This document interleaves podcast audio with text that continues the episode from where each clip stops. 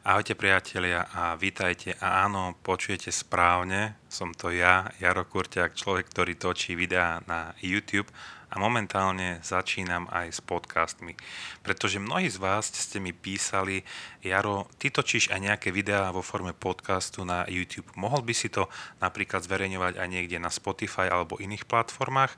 Priznám sa, neplánoval som to robiť, No, situácia sa zmenila, ja som si to rozmyslel. Potreboval som nejaký čas, aby som sa nad tým zamyslel. Aby som to vysvetlil, dôvod je jednoduchý, pretože ak tvoríte nejaké videá, tak tá vaša audiencia dokáže vizualizovať si tie veci rýchlejšie, a pretože to video človek vidí a vie už možno na začiatku pochopiť, o čo sa v tom videu bude jednať.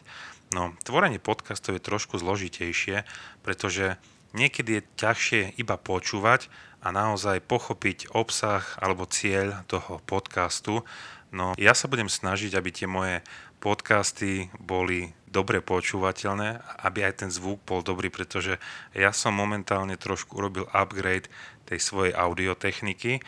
Ešte sa pokúsim zlepšiť aj mikrofón, teda zakúpiť si lepší mikrofón, možno Rode alebo nejakú takúto značku, aby to znelo lepšie, pretože priznám sa vám, nie som ešte 100% spokojný s kvalitou tohto zvuku. Ale verím, že ten Rode mikrofón tomu pomôže, pretože som si zakúpil, že nejaký ten interfejs, ale nechcem vás nejako zaťažovať takými technickými vecami.